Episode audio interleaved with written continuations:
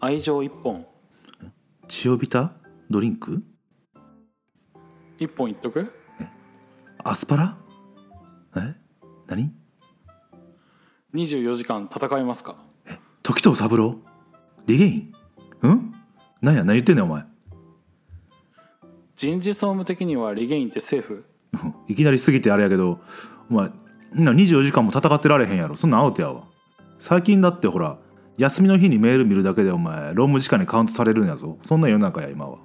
そうなんや。俺全然そんなん知らんだえ休みの日にメール見たらそれは仕事したことになるの？そやで。休みの日メール見るだけでもあれだし始業1分前に来て掃除してでも1分間はお前仕事にカウントしろって言われる世の中や今はえー、すげえ。いやこれすまあみんな最初に言ったのは秀逸な栄養ドリンクのキャッチコピーなんやけどうん。まあでも日々嬉野は仕事で疲れてると思うけどうん。まあそんな嬉野に質問です。おいよ。栄養ドリンクとエナジードリンク疲労回復に効果があるのはどっち？ちょちょっと待って。栄養ドリンクとエナジードリンクってさお前質問こっちからするけどさ一緒っちゃうん？別なんこれ。えー質問に対する質問にさらに質問で返して終わるんやけどそこから？お二人で質問し合ってるってどっちも何にも理解できてへんやんこれ。どうしたんや？何や？何何が言いたいんや二人ともおい いやいやいや今日の内容はうん。栄養ドリンクとエナジードリンクが同じと思ってる人や日常的に飲んでる人、うん。あとは嬉野みたいに疲れてる人に、まあ、絶対聞いてほしい内容ですおうおうそれは興味あるな。エナジードリンク飲まんくてもさ分かるように優しく教えてよ。それじゃあ始めていきますかね。えー、リケダン健康論。健康論。リケダン健康論は健康になりたい人事総務の最前線で働く嬉野とみんなに健康になってほしいアメリカの国家資格を持つカイロプラクティックドクターの中瀬子の理系男子2人が健康に関する基礎知識を紹介し時にはアップデートしてみんなで健康リテラシーを高めていく番組です。皆さんこんにちは。疲れてますか？パーソナリティの中瀬子です。皆さんこんにちは。疲れてますよ。パーソナリティの嬉野です。ポッドキャストアイコンの右のひげが中瀬子左のメガネが嬉野です。よろしくお願いします。疲れてるわそんなもん。お前。仕事今日も終わってからやぞこれ。もう俺も仕事終わってからやけどね 俺だけがみたいな感じで言ってるけど。でもでもエナジードリンクってさすごい増えたよね。あなんかめっちゃ増えたな。うん。昔はなリポビタン D とかさ、えー、5ミニじゃなくてオロナミン C か。オロナミン C とか。5ミリめっちゃ好きやな好き、うん、だから、えーリポビタン D とかオロナミン C とかそれぐらいしかなかったもんなああのリポビタン D やけどな。D じゃなくて。DVD の D やな。そう DVD とかね。あれさ話変わるけどさ仕事してると D って言いたくなるよね、だってその方が伝わりやすいもんね。そうそうそうそう。部下とかに伝える時にさ D って言わんと伝わらんもんな、あのダーっていう人もいる？ダーって。ダーはあんまおらへんな。何？ダーってドイツ読みだっけ？あ多分そうだけどダーっていうのも聞いたことあるね。なんかその方が絶対電話とかでうん、間違いがないからとか言って。ダーブイダーっていうとダース・ベイダーみたいな。ダー V ダーは俺は一回も聞いたことない。い 今生まれて初めて聞いた。俺も今初めて言った。まあまあまあ。で栄養ドリンクなんやけどうん。なんかすごい種類が増えて今なんか同じ例えばレッドブルとかでもうん。いろんな味があったりとかするやんか。あー確かにね。季節限定とかもあるよね。そうそう味が増えてて。でうん。栄養ドリンクとエナジードリンク違うって後でその話をするんやけどうん。栄養ドリンク自体は売り上げはちょっと下降気味なんね。へえでもエナジードリンクは売り上げが上昇してんの、うん、でいまだにその栄養ドリンクの方が売り上げの価格自体は高いんやけどうん。エナジードリンクが今すごいガンガン伸びてきてて、うん。まあ、将来的には逆転するかもねみたいなそんな感じなんよね今。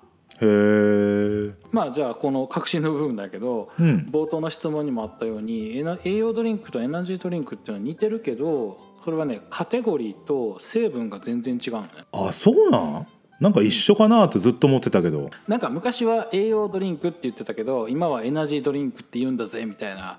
まあそんな感じでみんなこう名前がただ変わっただけって思ってると思うけど呼び方が変わっただけみたいなさ。でエナジードリンクって何にも具体的なことを言わずにその地位を上げてきたからね、あーなんかわかる。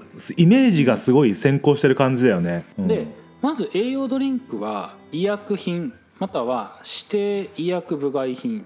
うん。だからエビデンスさえちゃんとあれば何々に効くって書いてもいいのねうんうんうん。なるほどね。例えばリポビタン D はうん。D っていうけどリポビタン D は、えー疲労の回復予防体力身体抵抗力または集中力の維持改善っていうふうに、まあ、具体的な効果が認められてますみたいなことを書いてあるのその場で。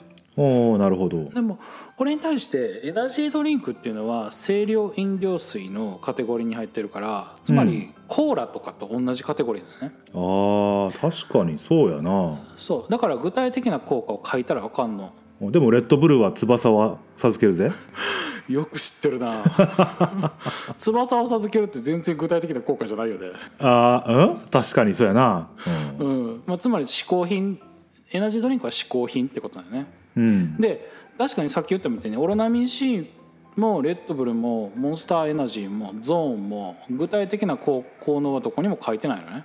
例えば元気はつらつ。うん、まあ別に具体的じゃないよね。違うな。でレッドブルは翼を授ける、えー心体みなぎる。なんか脱せそれ。それ何やったっけ？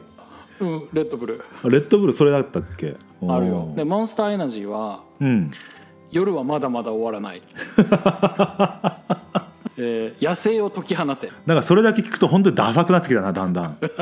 ゾーンゾーンは無敵のゾーンへ。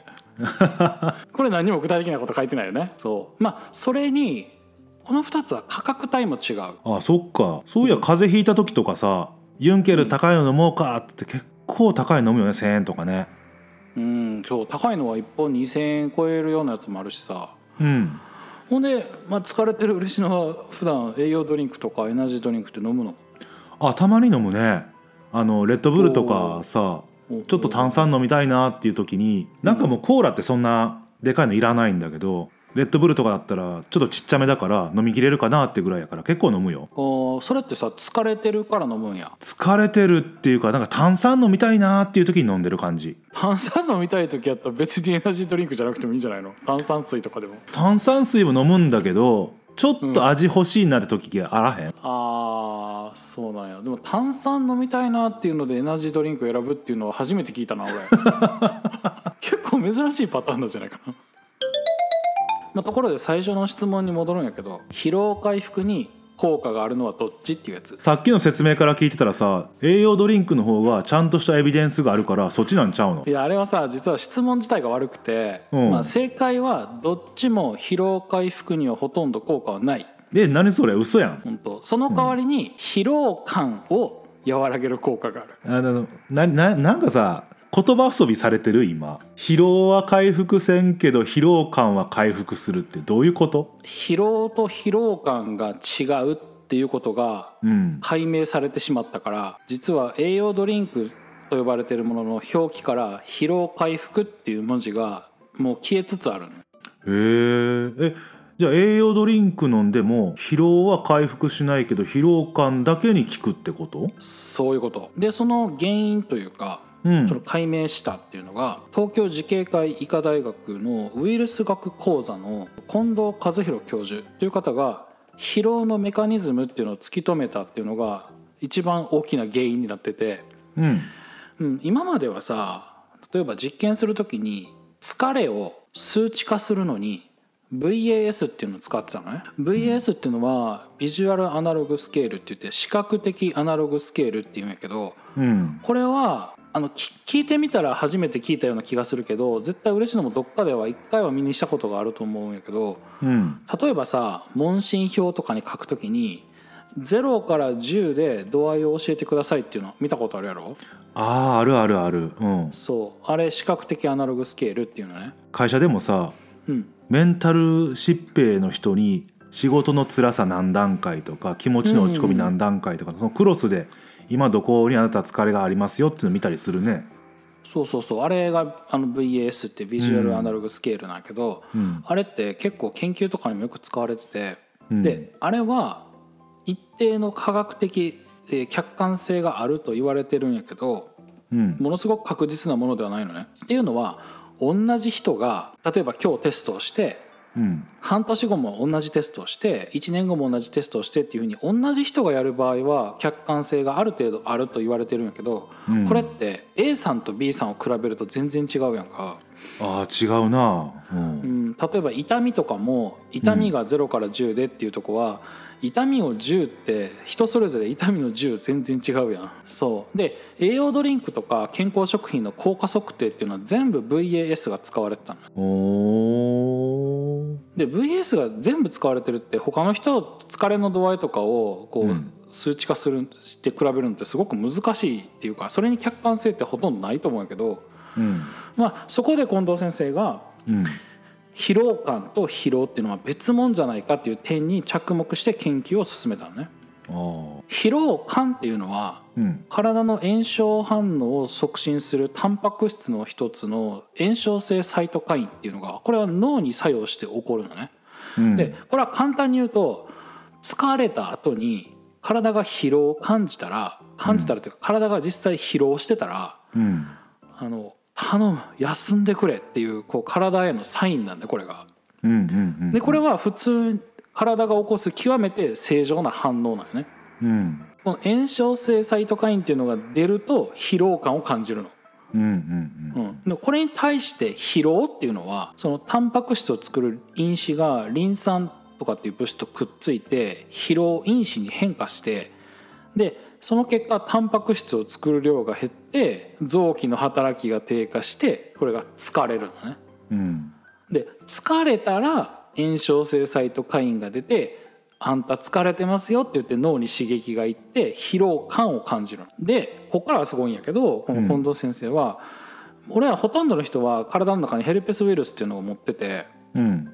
でこれは疲労因子が増えると数が増えるのね。うん。で唾液の中でヘルペスウイルスの数を数えたらその疲労の度合いを数値化できるんじゃないかって言ってけその研究を進めたの。はで疲労が起こる時に炎症性サイトカインが出るから疲労が起こってますよっていう信号を脳に送る。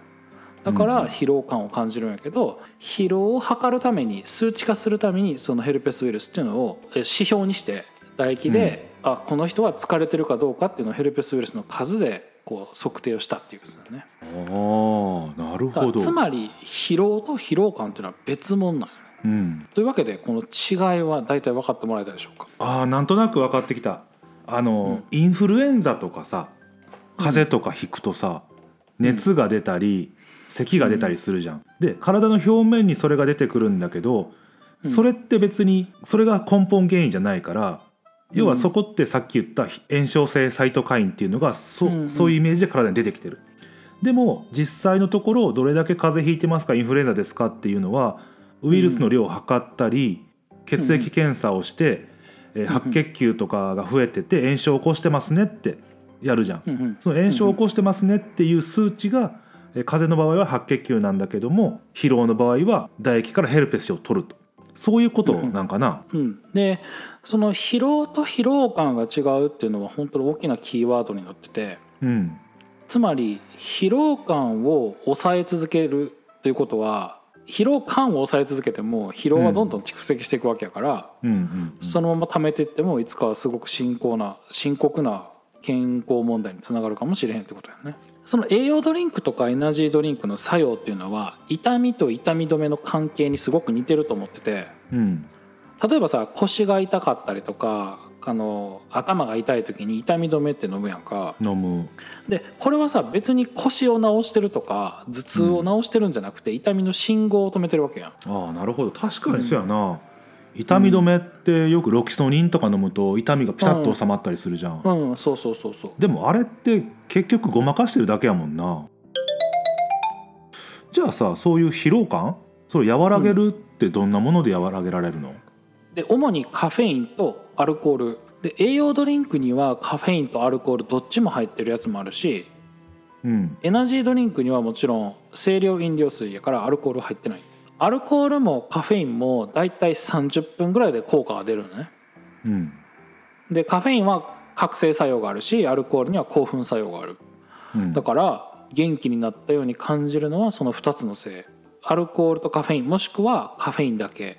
うんでもちろんカフェインとかアルコールが入ってない栄養ドリンクもあるんやけどうん。でそのカフェインとアルコール以外の成分っていうのは残念ながら即効性はないんよね。はいはい。そうだね。うん、で消費者がさでも栄養ドリンクとかエナジードリンクに求めるっていうのは即効性やんか。うん。だから例えば高級栄養ドリンクに含まれる生薬とかははい。即効性がないものがすごく多いから、うん。まあ、じわじわ効いてくるよねうんうんでしかもどれぐらい効くかっていうのは個人差がすごく大きい。うん。うんでもこれはサプリメント全般にも同じことが言えるんやけどその栄養成分がすごく不足している人には効果が大きいとされてるのね。例えばビタミン C 欠乏症の人ものすごくビタミン C 足りてない人にはビタミン C 取るとすごく体調が良くなったりする。でも普通に食事をして栄養が足りてる人には栄養ドリンクの栄養自体がそもそも不要な場合もある。だから栄養ドリンクの栄養としての効果を期待するんやったらよし明日頑張るぞっつって夜に飲むのが正しいと思うしうん。まあその場合は睡眠の質が悪くなるからさカフェインが入ってないやつを選んだ方がいいよね。はいはいはい。そうだからまあこんな感じで少しずつまあ栄養ドリンクとエナジードリンクの実態がね明らかになってきたと思うけど。確かにね。それでもさやっぱエナジードリンクもエネ栄養ドリンクもさ、結構たくさん売れてるよね。みんなカフェインとか好きなんやな。そうやな、カフェインにはねでもすごくいい効果もたくさん確認されてて、うん。まあ、エナジードリンクって言えばさ、うん。いろんなスポーツのスポンサー企業としても広く知られてたりして、うん。スポーツ業界業界との親和性が高いよね。あー高いね。うん、でさ国際スポーツ栄養学会っていうのがあるんだけどうん。そこにはカフェインとスポーツのパフォーマンスに対関してすごくその関連性効果があるっていうのを認めてるのね。へえうん、でカフェインの補給っていうのは全ての研究じゃないけども多くの研究において運動パフォーマンスのさまざまな側面を急性的に高めることが示されていると。あでカフェイン摂取による中から小糖度の効果には、えーうん。筋持久力、えー運動速度筋力スプリントジャンプあとは投擲、まあ、物を投げるのパフォーマンス、ーうんまあ、および有酸素および無酸素のスポーツ特有の幅広い作用が含まれるがこれらに限定されるものではない。結構いいことが書いてあるよね。なんか珍しくこの番組にしてはいいことばっかり言ってんな。そうそう書いてある、で有酸素運動に関しては個人差があるけど一応効果があるってことで、でカフェインは3から 6mg 体重 1kg あたり3から 6mg を摂取すると運動パフォーマンスを向上させることが一貫して示されていると。でつまり体重 60kg の人だと 180mg から 360mg の摂取でパフォーマンスが上がる。えでも結構それ量ない？でコーヒー1杯でカフェインが 80mg やから、うんまあ、コーヒー2から4杯分のカフェインあもしくはエナジードリンク1本から2本分が効くっていうことになるよね。で摂取するなら運動の60分前のタイミングがいいって言われてるのね。うんうん。まあというわけでねもうカフェインは運動パフォーマンスにはプラスの効果があるっていうエビデンスがちゃんとある。おなんかいいことばっかり言ってるやん。なんかさ中瀬子ってコーヒー飲まないからさ結構カフェイン反対なんかなと思ってた。いやいやそれはちゃんとさやっぱ証明されてるいいこともさ、まあ、紹介した方がいいよね。じゃあそうじゃないとただ俺カフェイン嫌いただカフェインに対して悪口言ってるだけみたいになってしまうからさ。なんか怖いなこんだけ持ち上げといてさそうやって言うってことはさ次はきっと悪いことが出てくるんやろな。もちろんあるよ悪いことも。やっぱそうか。うん、そっちもあるよね、うん。うん。でカフェインはまあ取りすぎると死ぬよね。まあ死ぬね。うん死ぬ。でに日本でも2015年にまあ九州地方で20代男性がエナジードリンクの飲み過ぎで亡くなったっていうのがそれ一番最初の報告されたカフェイン取りすぎによる死亡事故。いやー結構ね悲しい事件やねそういうのってね。うん。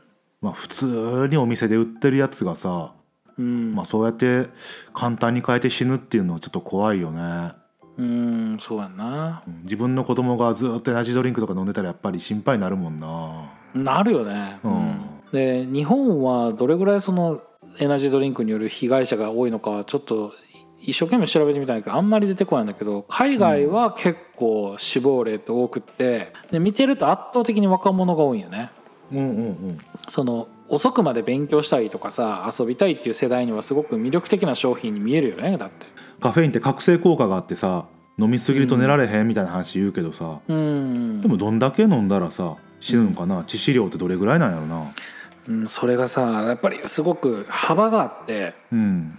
その明確なこのこんだけ飲むと死にますよっていうのは実は結構国によって見解が分かれてるような感じなんやけど、うん。まあ、推定摂取量が6から36グラム。うん。6から36ってさ6倍開きがあるよね。分かりませんって言ってるもんじゃそんな。そう。もしくはそうそうそう。もしくは血中濃度200マイクログラム。うん。1ミリリットルあたりに200マイクログラム以上で心停止をきたすっていうふうに言われてるのね。その中にさ胃の胃の中にどれだけ物が入ってるかとかそういうのにもよ,、うん。よるんやろうね。あると思う。この幅があるのは人によって体重とか体勢が全然違うからっていうのも大きいと思うし。うんでもほとんどの国が統一の見解として持ってるのは子供はカフェインの影響を受けやすい。うん。で半減期ってわかる？そのものをさ取り込んだ時にその物体が消化されるなり分解されて半分になるまでの時間が成人は3時間から7時間なんい、ね。で小児の場合は3時間から14時間、まあ、これもすごい幅があるんうんうだけど、んうんだから子供の方が半減期がすごく長い場合があってずーっとカフェインが体内に残ってる時間が長ずっと残ってしまいやすくなるってことだよね。成人と比べると。うんうんうんでじゃあこの致死量のさ最小値の 6g から計算するとうん。うんコーヒーなら1日100杯。おお100杯。うん。レッドブルの 250ml なら1日75本、破産するわそんな飲んでたら。えーモンスターエナジー 350ml 355ml なら1日42本、うん。だから、まあ、現実問題としてエナジードリンクだけで致死量に至るのは成人ではかなり難しいと言えるね。うん。ただカフェインって錠剤も売ってるから、ああ。その錠剤やと1錠で 100mg あるから、まあ、一気に飲めば、うん危ないとこまで行くかもしれんよね。ああそうやな、でうんでまあ我々もね学生時代にカフェインの錠剤を飲んだことあるよね。流行ったよな。流行った。流行ったっていうほど流行ったかな。俺らの中だけで流行ったような気がするけど。あの昔ね怪しい本がね結構売ってたよね。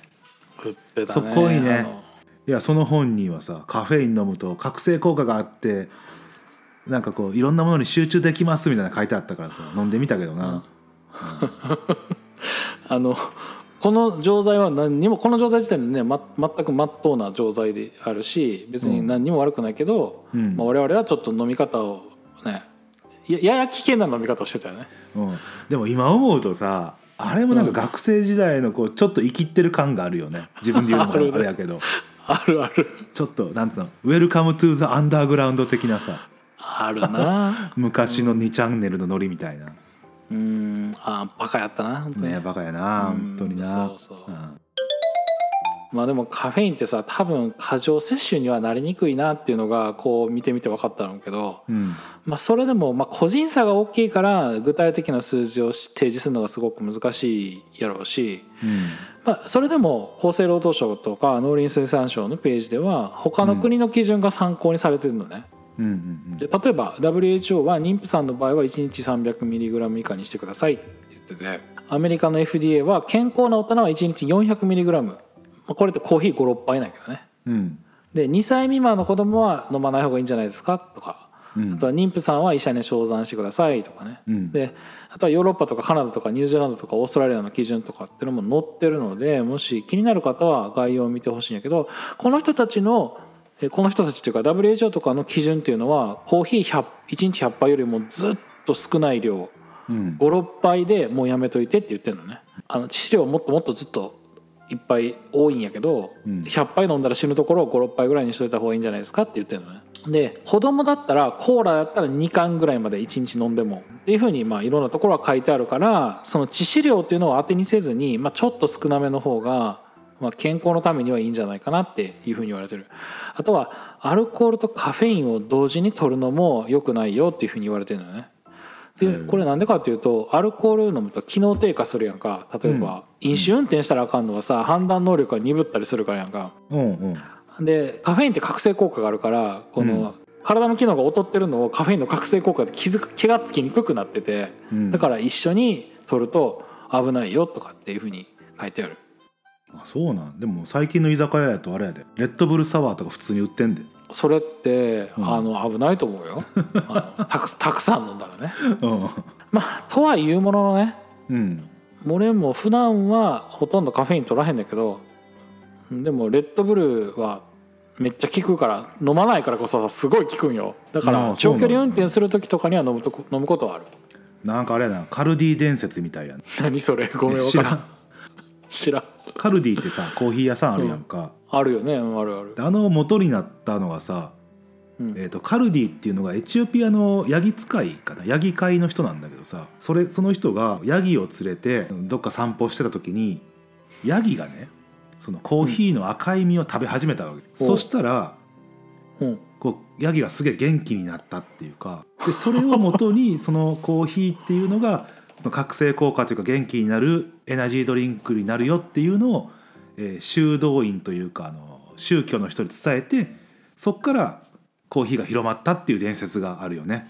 それかな。あのたまにしか飲まないから急にこう眠気がパチッと冷めてこう集中できるっていう感じ。そそれはコーヒーの起源っていう話？あそうそうコーヒーの起あ源ー、なるほど。そうなんや。でもそのままさ食ったヤギは多分バチンって効いたんじゃない？多分ね、うん、動物ってすごい効くと思うからさそういうの。いやーそうなんや。なるほどな。でまあまとめるとエナジードリンクも栄養ドリンクも主成分はカフェインとかアルコールに頼ったもので、うん。まあ、即効性はないと。うん。まあ、それに疲労感はごまかせるけど疲労は取れないっていうことで。じゃあそれに代わるものっていうのもちょっと紹介しようかな。おうそうやね。やっぱりこんだけ言って「いや意味ないですよ」じゃちょっとねまずいもんね。そうやね。それだけではちょっと締まらんよね、うん。えー、とまずは疲労感を取りたいんだったらブラックコーヒー、うん、ブラックのコーヒー。紅茶とか緑茶とか、うん。まあ、なんでブラックかっていうと、まあ、カフェイン入ってる、まあ、香りもいいし抗酸化物質も含まれてるし、あとは糖質オフ、うんうん。うん、それにエナジードリンクよりよっぽど安いよね。それがいいと思うまず。でもしその疲労を取りたいならもうプロテインがいいと思う。まあそうなん。また出てきてプロテイン。そう。だってカフェインとアルコールは入ってないしさ。うん。でタンパク質もその他の栄養素も入ってるし、うん。まあ疲労回復したいんやったらもう全断然そっちじゃないと思うけへどね。ー。だから疲労回復したいならエナジードリンクよりも全然プロテインの方がいいと思う。で、まあ、最強の方法も紹介したんやけど最強はうん、普通に飯を食って寝ると。あれなんかエネルギー酸性栄養素の話に戻ってきてない？これ。いやでも疲労を取ったらさその時点で疲労感は来る来ないやってこないからさ、うん。エナジードリンクそもそも飲む必要ないよね。うん。そうだからね本当に疲れてるっていう疲労感をすごい感じてる人はもう疲れてるんやから休まなあかんよって話。飯食って寝ろって話。そうそうそう。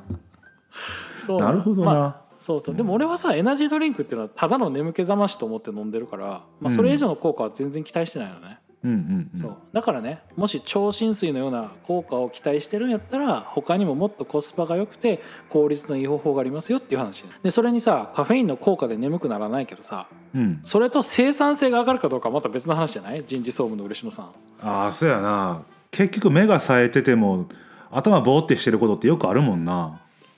あるよねうんだ。からさそれってどうなんかなと思うけどねまあスポーツは別やけどねなんか読んでみてるとスポーツの場合はちょっとパフォーマンス上げる一時的に上げる効果があるみたいなね、あそうや俺超浸水の話を回収しといた方がいいと思うけどそうこんな老人会の話してても若いのついてけへんで。いやいや我ら40代の青春のバイブルの一つ鳥山明先生の「ドラゴンボール」でね、うん。悟空が強くなるために超浸水を求めてカリン様のとこに行くっていうエピソードがあるよねうん。あれ合計2回飲むの知ってた？あそうやったっけ ?1 回目はただの水なんようんうん。で2回目は毒なんよねうん。でやじろべえがさ人なめしてさもうやら悶絶しとったんやけどうん。悟空はあれ飲み干してうん。それとも一晩悶絶して次の日に強くなって復活したよねうんうんうんでもこれ面白いけどこれ以降悟空に関しては何かを飲んで強くなったっていうエピソードは一個もなくてうん。おー悟空はねやっぱ修行で強くなるんようん。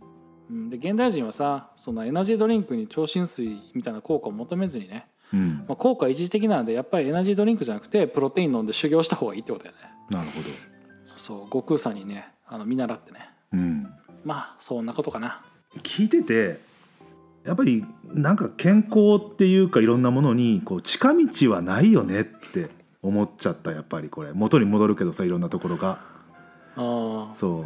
そんでえっ、とだからさっき悟空の話出したけど、うん。まあ、修行っていう名目でさ悟空とかは強くなりたいっていうプラスの修行だったけど俺ら今の現代人はさこう手っ取り早く何か結果を求めるっていうよりもそういうものはないんだよ。着実に一歩一歩ちゃんとご飯食べて寝なきゃいけないんだよっていうその物欲とか、そういう欲を我慢するっていうのが修行なんじゃないかなって。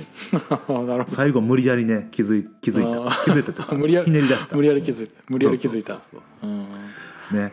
あの、うん、でも近道はないっていうのにもう一つ付け加えるならうん。割とシンプルでいいと思うね。いろいろ考えずにさなんうん。か普通に食べて寝たらいいんじゃない？みたいな。結構真理は身近にあるってやつやなそれの方が結果早いっていうかさ、うん。結果近道なんじゃないかなと思うけど、あうんあだからそれをサボってるからショートカットしたくなんだなみんなな。そうそれでドツボにはまってくっていう感じ、まあエナジードリンクもさっき中瀬子が言った通りさちょっとこう気分転換に飲むとか眠気覚ましに飲むとかまあそれぐらいのもんって思ってた方がいいかもしれんね。と思うね。あんまりこの効果を過剰に期待するのはよくないかもしれんうんね、うん。まあジュースなんで、うん。うんそうやね。うん。うん。そうそうまあ嗜好品やからなその辺はな。そうなんそうなん、うん、そうですね。まあそんな感じでまあエナジードリンクはね、えーうまく付き合っててくださいっていう感じかな。はーい。はーい。でね中瀬子さん。この間ね、はいよ。うんお問い合わせフォームからですねお便りが来てましおおーやったた。山村達也さんって方からお便りが来てまして。はい。あのこの人ねなんだ落花生とかブロッコリーとか作ってる人なんだけど、えうん。質問は全く関係なくってえ「二人は三重県人なんですか?」っていう質問がありました。はい、なんでお答えしていきたいと思いますけど、はい答えていきましょう。はい、あの2人ともですね、三重県人でございましてはい。自転車のことは蹴ったって言ったりはい。農道では車に踏まれたカエルが見じゃけてたり学校の掃除の時はね机を吊る係っていうのがあったりする三重県人でございます。そうですね。はい。そうそうそうそうで三重県よりもねあのお伊勢さんとか松坂とか鈴鹿サーキット。これがね有名ですよね三重県はね。はい。そうですね。だからあの薄々気づいてた人いるかもしれないんだけどあの中瀬子はね関西弁っぽいけどなんか違和感があるんやけどこれが三重弁です。そうです。うん。で私嬉野は三重だったり茨城だったり群馬だったりいろんなところに暮らしてるんでややこしい言葉遣いになってますがこれからもよろしくお願いしますということで。よろしくお願いします。はいはいいうことで。はい、じゃあ中瀬子さん次は何にしま何のテーマをいきましょうか？次はプラセボ効果について話したい。プラセボ？めっちゃ話したい、えーサプリメントとか薬とか健康食品を口にする機会のある人は全員知っておいた方がいいです、えー不思議な不思議なプラセボ効果の世界へ皆さんをご招待する30分ぐらいです。お楽しみにということで。それじゃあありがとうございました。ありがとうございました。リケダン健康論へのご感想やリクエストはメール X 旧 Twitter の DM ウェブサイトのお問い合わせフォームからお送りください。お問い合わせフォームからは匿名でも送れますが僕たちは優しいコメントが大好きですあとこの番組が気に入ってくださった方ぜひフォローをお願いします。フォロー人数が増えると僕たちはとても喜びます。また理系団健康論では理系男子2人が自由気ままに健康に関して雑談をする番組です。分かりやすさを優先したトークとなっていますので細部まで説明できない箇所があることまた情報には諸説あることご理解のほどお願いいたします。